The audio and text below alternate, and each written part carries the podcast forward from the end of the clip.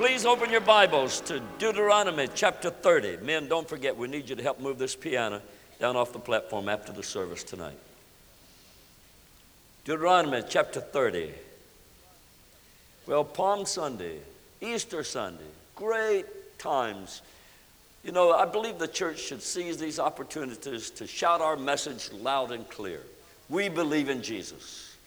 We believe He's the Savior of the world. I heard another religion on television defending their beliefs in their book. Well, we believe in this book. Amen? Amen. We believe in our God. We believe in our Christ, our Savior. We believe in the crucifixion. And so next Sunday I'll be repeating the sermon, the real passion of Christ as described in the book. Amen. And so we're looking to God for a great service all day next Sunday on Palm Sunday and then on Easter Sunday. Both Pastor Gary and I will be preaching Sunday mornings, one alternating one in the early service and one in the second service, on the triumph of the crucified. What a tremendous time of the year this is. Now, then, from Deuteronomy chapter 30, beginning with verse 14. But the word of the Lord is very nigh unto thee, in thy mouth and in thy heart, that thou mayest do it.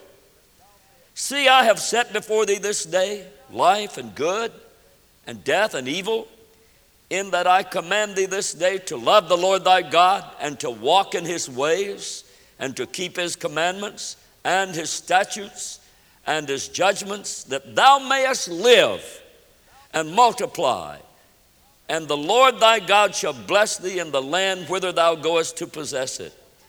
Now, then, down in verse 19 and verse 20 I call heaven and earth to re- record against thee this day that I have set before you life and death, blessing and cursing. Therefore, choose life, that both thou and thy seed may live. You may be seated. Brethren, I want that monitor off. I can't look at myself while I preach. you can keep listening on behind me, but not up there. it's hard enough for you to do that, much less for me to do. Moses was 120 years old. Think about that.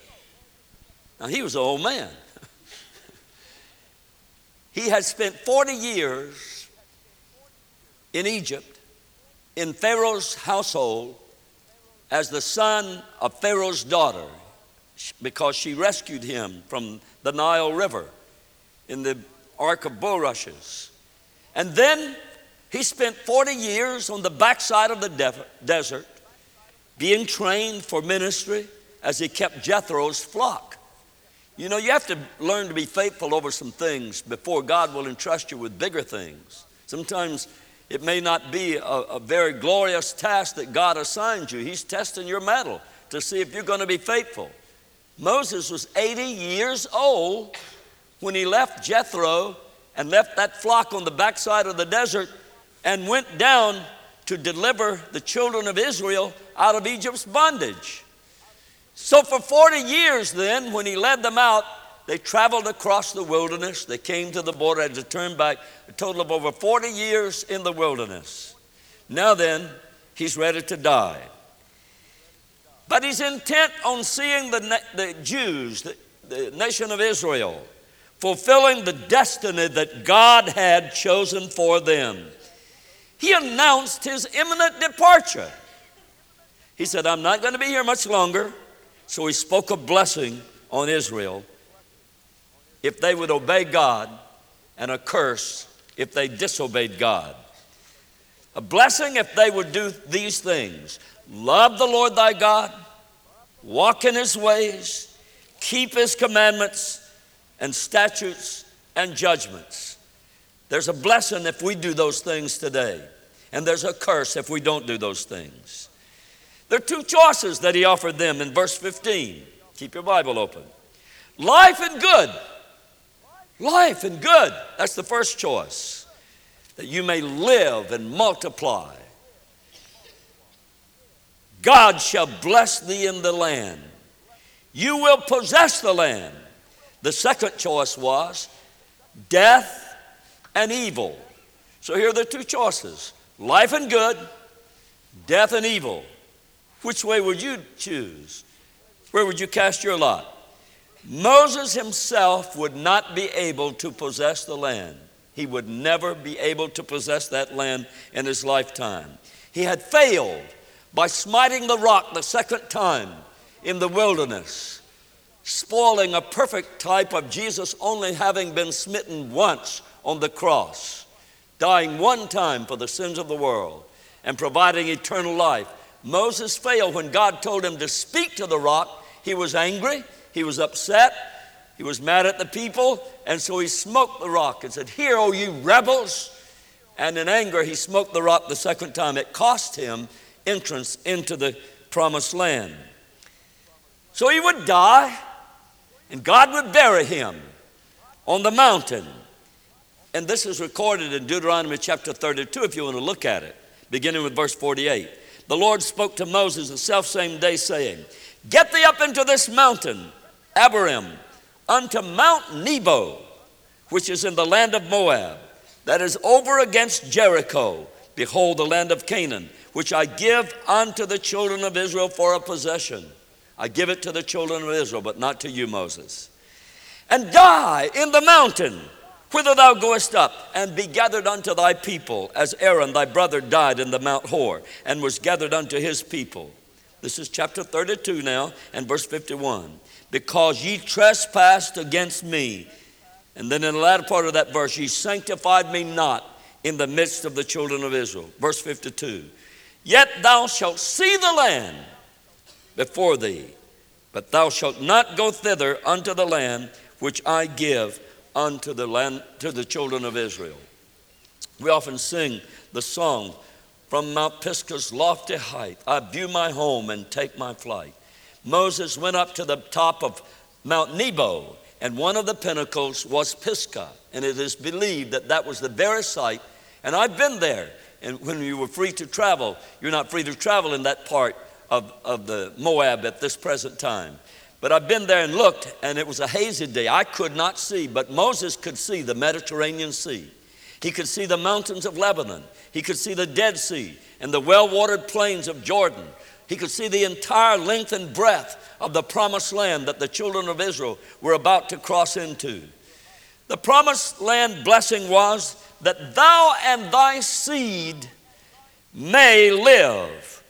You and I are making choices even now, tonight, on the 60th anniversary of this church, and in our lifetime, in our lifespan, we're making choices that will affect future generations, our seed and our seed seed, our children, our grandchildren, and our great grandchildren.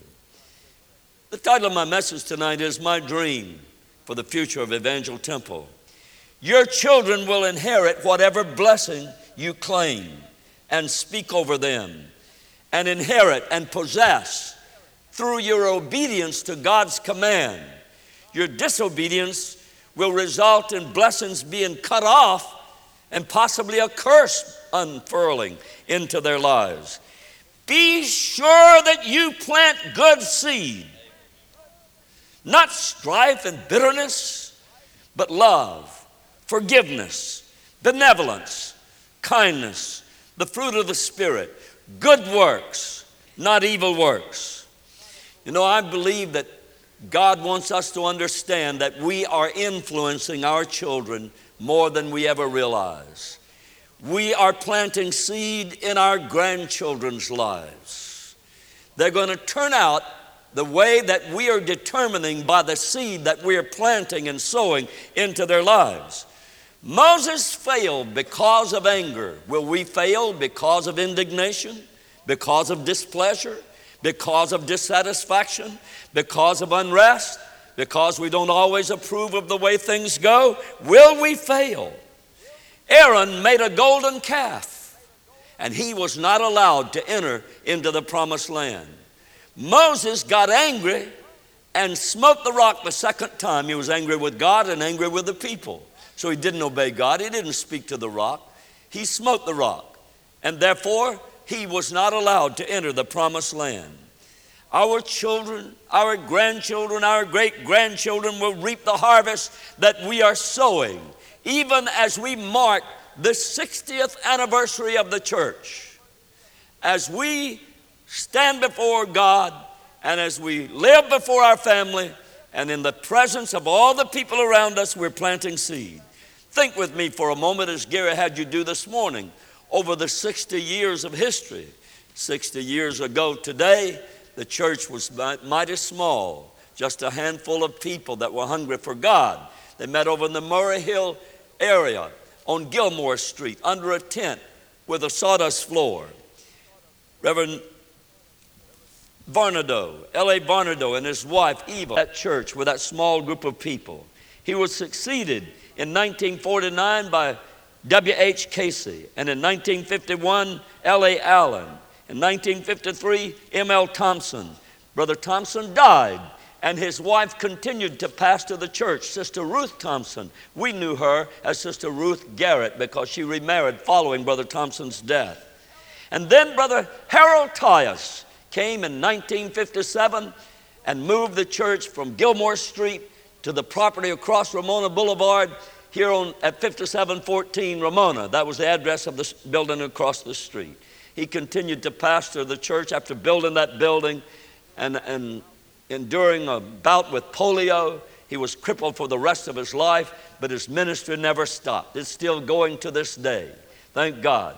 A great man of God. But in 1964, God led him to other places. And we were invited to come and pastor of the church here in Jacksonville. And these have been wonderful years. 40 years ago. So that's two thirds of the history of this church. 60 years total and 40 years that I've served as the pastor. During this 40 years, there have been 13 property pur- purchases, 13 property purchases, 15 building programs. It involves developing the church campus as you see it today and the Samaritan House down the street. It involves the Summer Lake Retreat property in North Hilliard. 80 acres with beautiful buildings and a beautiful 18 acre lake for retreats and activities of different departments of the church. So the, the vision and the dream over the years, 60 years, has involved a lot of things a lot of different buildings, a lot of different pastors, a lot of different people in the congregation, and some of them have gone on and preceded us into their trip to heaven.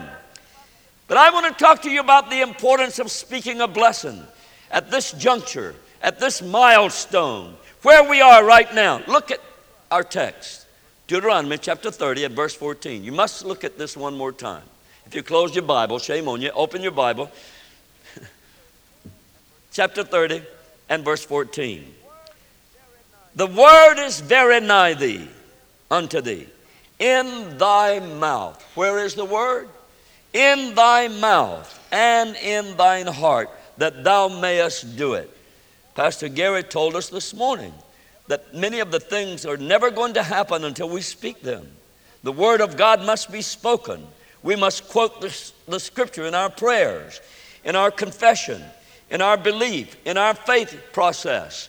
We need to speak positively the Word of God. The Word is very nigh unto thee, even in thy mouth. Not everything coming out, of our mouth is the Word of God, sad to say. There's some things that conflict with the Word of God, in fact. Some people speak curses over their children. And he mentioned this in his sermon this morning. They teach them to be cursed. You're never going to amount to anything. You're going to wind up in jail. You're no good. You're good for nothing. I had one man tell me just recently that his dad told him that he would never amount to anything. Well, you know, you, you can live up to that confession, or you can decide that you're not going to live by that and be bound by that. I don't believe that anybody can curse our life continually and permanently. I believe you can throw off any curse that's ever been pronounced against you by witchcraft or sorcery or by a relative, even your own parents. I don't believe you have to live under any curse whatsoever. You're under the blood of Jesus Christ. And what does the Bible say? the word of God is near unto thee, even in thy mouth. And if you speak the word of God, you can break any curse, no matter what it is. Some people speak curses, as I said, and children suffer from inferiority complexes, and they suffer from a lack of self confidence, and a feeling of failure. And they turn out to be a failure because they're living up to the reputation their parents, in anger and frustration, have announced for them. And they're trying to fulfill the destiny that was pronounced over their life. I want to tell you, young people, break out of the mold. Don't live under a curse. Prove them wrong. You be a success. You be a success in education. You be a success in your career. You just determine, I am not going to fail. I am not going to fail. All things are possible to them that believe, and with God, all things are possible. I believe that you can begin to confess positively things that are going to come to pass, and you will see them become reality. It is in your mouth. After 9 11 in 2001, we already mentioned this tonight and in the prayer meeting. Everyone was saying, God bless America. We were singing it. We sang it here in church services. It was on our sign out here, God bless America. It was on many church signs all over America and in, in automobile windows, on store buildings. God bless America. And it was in vogue to be patriotic once again for a change. And the liberals had to just swallow hard and endure it. But nevertheless, it was popular to say, God bless America. You could even say it in school and get by with it. And during those times when we were speaking the Word of God and pronouncing a blessing on America, Afghanistan was liberated. The despot Saddam Hussein was defeated in Iraq, and the terrorism that was intended to spread across America was stopped. It did not go as far as Al Qaeda intended for it to go because we were speaking, God bless America. I believe we better do that again. Come on, help me. God bless America. God bless America. God bless America. It's in your mouth. I want to point out that curses have been coming out of the mouths of American people, from politicians and the Hollywood crowd, and people running for high office. They've cursed our president. It has resulted in a hatred for President Bush in many parts of the world, especially in Europe. It has resulted, and I want to say this very plainly, in death to more than 1,000 American troops in Iraq. I believe that we would have won, we not only won that battle early, I believe it would have been over if it had not been for the criticism and the anger and the hatred directed against the war and against our president. I believe people have killed our troops in Iraq by their curses that they pronounced on that war. It has resulted in hatred for our president. But I want to tell you something good. The blessings spoken by the faith community and the Christians in America enabled a born again president to go back for a second term in office. We refuse to let Hollywood speak for us. We refused to let the liberal politicians speak for us. And we prayed, God bless our president, and he's back in office. Some of you may have a hard time with that too. You can get me after church. I just believe it's true. I believe you can curse a nation, you can bless a nation. I believe you can curse the president or you can bless the president. I believe you can curse the troops or you can bless the troops. I'm all for blessing our troops. Amen. What is my dream of blessing for the future? Now, God promised blessings in the Old Testament. He promised them to Abraham and to Isaac and to Jacob. He said to Abraham, You and your seed will inherit this land. They'll become as numerous as the sand of the sea and the stars of heaven, which cannot be numbered. That was passed on to Isaac. That was passed on to Jacob. At Bethel, Jacob had a dream. God gave him a dream. He was running from Esau. He was running from his own acts of wrongdoing. He had lied. He had stolen his brother's blessing. He deceived his aged and blinded father and lied about his identity, claimed to be Esau when he was Jacob. And now then, he's on the lam, he's running. It's all recorded in Genesis chapter 28. Let me read to you just a line or two from verse 10 down to verse 13. Jacob went out from Beersheba and went towards Haran. He lighted upon a certain place and tarried there all night because the sun was set. He took of the stones for that place and put them for his pillows and lay down in that place to sleep. And he dreamed. And behold, a ladder set up on earth, and the top of it reached to heaven. And behold, the angels of God ascending and descending. Behold, the Lord stood above it and said, I am the Lord God of Abraham thy father, and the God of Isaac.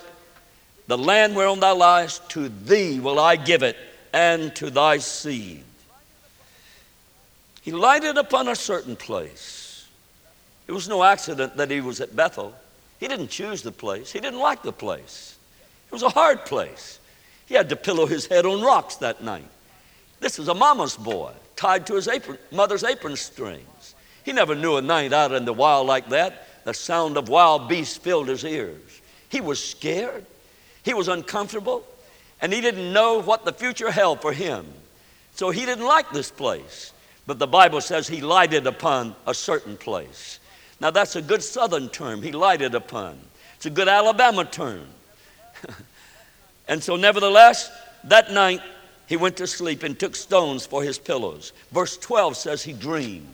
You know, in a hard place, you can have a dream. I believe God wants this church to dream. I believe God wants this church to stop right where we are at this juncture, at the 60th anniversary, and begin to dream about the future. I, I don't want any nightmares. I want a dream that God is responsible for. A ladder was set up on the earth, the top of it reached to heaven. We don't want to wreck the ladder, we want to see it set up and access into the heavenlies. Angels of God were ascending and descending upon that ladder. It was a place of the supernatural.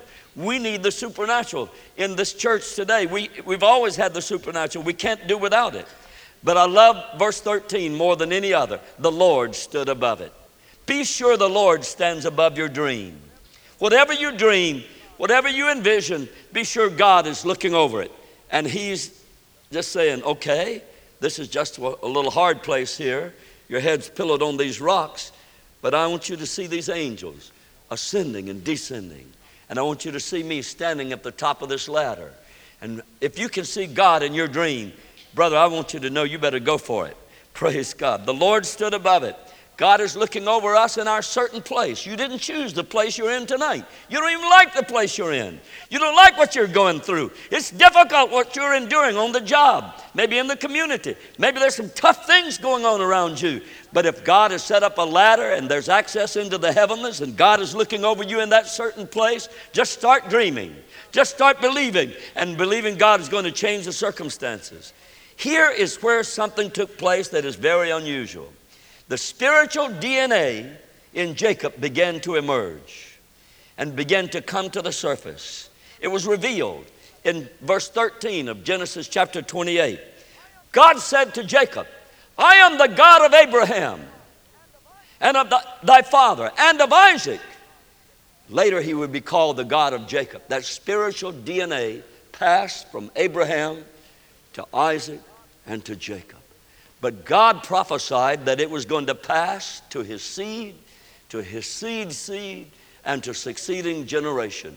One day, there would be a little scene in Bethlehem that from the seed that I'm talking about, from the spiritual DNA, the Messiah would come to earth and the Christ child would be born. You see, what God envisions is far greater than anything that we could ever see with our natural eyes. The spiritual DNA. Jacob would spend 20 years in Haran working for Laban, and his wages would be changed 10 times, but he would leave out of there God telling him to go back, and he had to go back to Bethel. He had to go back and face Esau. He was running from Esau when he left home. Do you know the things you've hidden in your past, the things that you've been running from? You're going to wind up having to face them. One day you're going to have to come to grips with them. So you just might as well stop in your tracks, have, have a forgiving session, forgive people who have wronged you, ask them to forgive you if you have wronged them, settle the score because it may be 20 years. It may be 20 years down the road. But you, one day I was looking in the mirror right here in Jacksonville, Florida And I, I could see a scene in Memphis, Tennessee, a person that I had wronged. And at that time, he was dead. I hung my head. I was ashamed of what I remembered. If I could have bought a plane ticket and gone back to Memphis and got down on my knees to ask him to forgive me, I would have done that. But I couldn't because he had died. His wife had died. And so I just had to tell God that I'm sorry and I confessed that sin. You know, at the time it happened, I was kind of proud of myself. But later I realized that's nothing to be proud of. I offended that brother, and I sure wish I could make it right. It may be 20 years before those deeds that you've covered up and the sin in your life that you think will never catch up with you and never be revealed. God's going to make you face that somewhere where you get, get it settled with God, and if you have to, settle it with man. So Jacob spent 20 years, wages t- changed 10 times, and then he had to go back and face Esau. But God said to him in verse 13, I am with thee, and the land on which you are lying, I will give it to you and to your seed. Verse 15, he said, I am with thee and I will keep thee, and I will bring thee again into this land. Jacob never forgot that blessing. Jacob never forgot that blessing.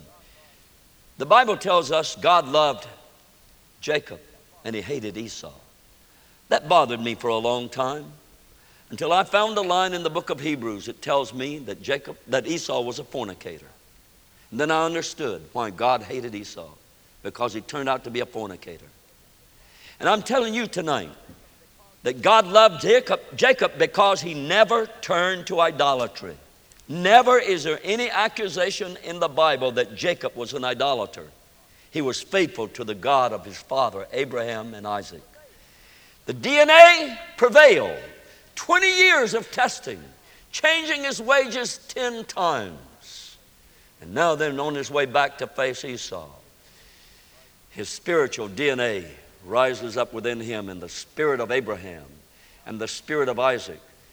Now then, the spirit of Jacob is going to prevail, and God will be known to all the world as the God of Abraham, the God of Isaac, and the God of Jacob. How many times do you find that in the Old and the New Testament? I'm telling you, God wants us to understand there is something powerful going on inside of the blessing that has been communicated from spiritual Christian fathers upon their family when they pronounce blessings on their children and on their grandchildren and on their great grandchildren. God says, I'll give you this land, and in thee and in thy seed shall all the world be blessed. Whew. He never forgot that blessing in Egypt. He told Joseph, Don't you bury me down here in this land of idolatry. You take me back to Canaan and bury me in Canaan. And they did. Pharaoh let jo- Joseph take his father, Jacob, back into the land of Canaan for a burial. Before he died in Genesis chapter 29, Jacob blessed his 12 sons. Here is that the word is nigh thee, even in thy mouth. Jacob blessed his 12 sons. Is it any wonder that the nation of Israel and these 12 patriarchs have been blessed with a spiritual DNA that emanated from God to Abraham and to Isaac and to Jacob, passed on to 12 sons and 12 tribes of Israel? Is it any wonder that Israel still survives today even amid the times that they backslid and fell away from God and God had to punish them. But then He promised to bring them back because that spiritual DNA says, You're going to inherit this land, your seed and your seed seed. This land, this is an eternal contract that God made with Israel, and He would never abrogate it. In Genesis 49 and verse 28, all these 12 tribes of Israel, this is that their father spake unto them and blessed them According to the blessing, he blessed them. Now, my dream for Evangel Temple, I want to speak a blessing over this church. For whatever amount of time that I have left, whatever amount of time that our children and our grandchildren, our great grandchildren have left on this earth until the coming of the Lord, I want to speak a blessing. I want the land to be blessed. I do believe that God's in the real estate business. I do believe that God is concerned with geography. He divided the land into various continents and nations and nationalities. And now then, God carved out a little spot in the Middle East and said, This is Palestine, this is Israel. And to Abraham and his seed forever, I grant this piece of property. And it's still God's eternal contract. I believe God carved out this place here on the west side of Jacksonville and said, I want a Pentecostal church there. And I believe God gave this property. There have been 15 property purchases during the past 40 years. And thank God for each of them. 13 major building programs during that period of time. This campus is sacred. I believe that. I believe when people drive down the interstate, and I want to speak a blessing over this campus. This is holy ground. I speak this to this campus. This is holy ground unto God, dedicated to God. Secondly, I want to bless our children and our grandchildren and our great grandchildren. I thank God that my family worship here. I thank God that all of them are saved and serving the Lord. I thank God that already He has confirmed His promise to bless the seed that come along after me. The third blessing I want to speak over this congregation is that God will multiply this congregation. God said to Abraham and to Isaac and to Jacob, Your seed will become as the stars of heaven and the sand of the sea that cannot be numbered. I don't believe God's through with growth at Evangel Temple. It is a problem to some people who believe that things are going to get out of hand and out of their control and they won't have as much say so, but that's just your problem. It's not God's problem. God's problem is getting more sinners in here and getting them saved and ready to go to heaven. Don't put a curse on your family by saying our church doesn't need to be any larger. It could be your children or grandchildren that's frozen out and never allowed to get in. If you put a curse on this church by saying we're too big and we don't need any more, you're putting a curse on your relatives. Put a blessing on them and saying, God wants us to multiply. He wants us to expand. He wants us to grow. To thy seed they shall be as the dust of the earth. Thou shalt spread abroad to the west and to the east and to the north and to the south. And in thee and thy seed shall all the families of the earth be blessed. I believe we can claim that, that from this piece of property and from this congregation, the earth will be blessed through our missions endeavors. And right now, tonight in Bogota, Colombia, 16 of our people are there witnessing for Jesus. And Bogota is being blessed by a Christian witness from Evangel Temple. The fourth blessing that I want to speak over this congregation is the blessing of revival and evangelism. We cannot allow tradition and religion to dictate to us and stand in the way of the move of the Holy Ghost. We're living in a new century and a new day, and God is doing new things, and we can't have it like it used to be. I remember when we had a one room church building divided up into Sunday school classes. Some classes were out under the shade trees, and there was an outhouse. It was one room and a path. I don't want to go back to those days. I remember instead of comfortable pews, you had slatted benches. Somebody move on the other end, you got pinched. I remember the, the days of funeral home air conditioning with fans. You kept yourself cool. I remember spraying for mosquitoes to keep the mosquitoes out. I remember the sawdust floor. I remember the hard times, the brush harbors. Yes, I remember those days. I don't want to go back to those days. This is a new day. I remember when the first time that we formed a choir, you know, we used to, everybody wants to be in the choir, come up. And about everybody, about one or two people would come up and be in the choir. And you sing to one or two people out there. That's true. Still happens a lot of places today. I saw it many times in my lifetime. I don't want to go back to that day. I remember when we bought choir robes the first time across the street in the old building. The first time we bought choir robes for our choir, people like to backslid over it. Choir and choir robes. We're really becoming modern. We're compromising. We're copying the world. People thought that was awful. People thought it was awful when we put an electronic organ in the church. Well, a lot of things have changed and we can't go backwards. We've got to go forward. So I believe that God wants us to refuse to allow tradition and religion to stand in the way. Some people are not comfortable with the music. They want the music like it used to be. Well, I love all kinds of music. And I have to admit, there's some kinds that I'm not too keen on. but I do realize that we've got all kinds of people, all ages of people. And um, they have different tastes. And I want to reach all people. Amen. I like to sing, I'll fly away. Oh, I want to. Let me get off this. Worship styles are different, but the worship of God is still the same if Christ is lifted up. We can't go back and retreat from fasting and prayer. I don't know how many of you will fast Monday, Tuesday, and Wednesday, or, or if any part of it, but traditionally, our prayer meetings are kind of small. Not everybody feels that that's necessary. Everybody believes that the preacher's supposed to do that for us. And I will. I will. I'll be here fasting and praying for you and for your family. But I do think there's some things going to happen in your family that my fasting and prayer is not going to cure.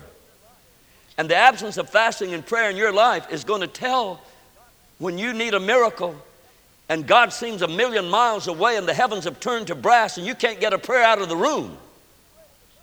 I believe we need fasting and prayer. I believe the anointing of the Holy Ghost is a result of the price that we pay in fasting and prayer. I know it's hard to give up television, it's hard to give up pleasure, it's hard to give up food. But I'm telling you, there is a price to pay if you're going to walk with God. And my dream for the future is that this church will always have fasting and prayer as part of its reason for being. I'm almost through. I know that's why you're clapping. but my dream for this church is that we'll always be Pentecostal, that we will never sacrifice our belief in the baptism of the Holy Ghost with the evidence of speaking in tongues. I believe under that banner there's certain things that take place. It's always been familiar. Pentecostal people have been people who preached holiness. Not all of them live it, but they preach it. and this is a holiness church. You better believe it. This is a holiness church. We preach against adultery. We preach against drunkenness and using alcoholic beverages in any form whatsoever. We preach against cursing and lying and playing the lottery and gambling in any other fashion.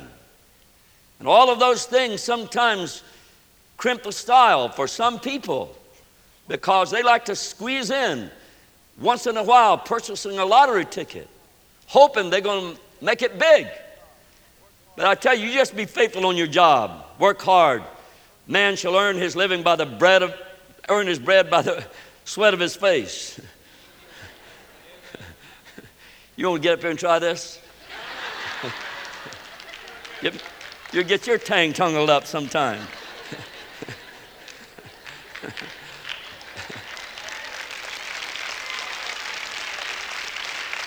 Under the banner of holiness, I believe that we should always be against lying. Telling the truth is always in vogue. We should be against gossip, against criticism, against stealing, against pronouncing negative things. You know, standing out in the corridors and criticizing the choir number or criticizing the guest speaker or whatever's going on.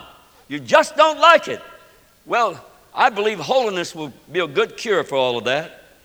Finally, I want to speak my vision for the future of this church is that we will always be deeply committed to world missions. At home and abroad, spreading the gospel, preaching the everlasting truth to the ends of the earth. Thank God for a missionary minded church. I'm proud to say that Evangel Temple is my church home. I'm never embarrassed when people ask me about where I pastor. I say, I pastor Evangel Temple Assembly of God Church.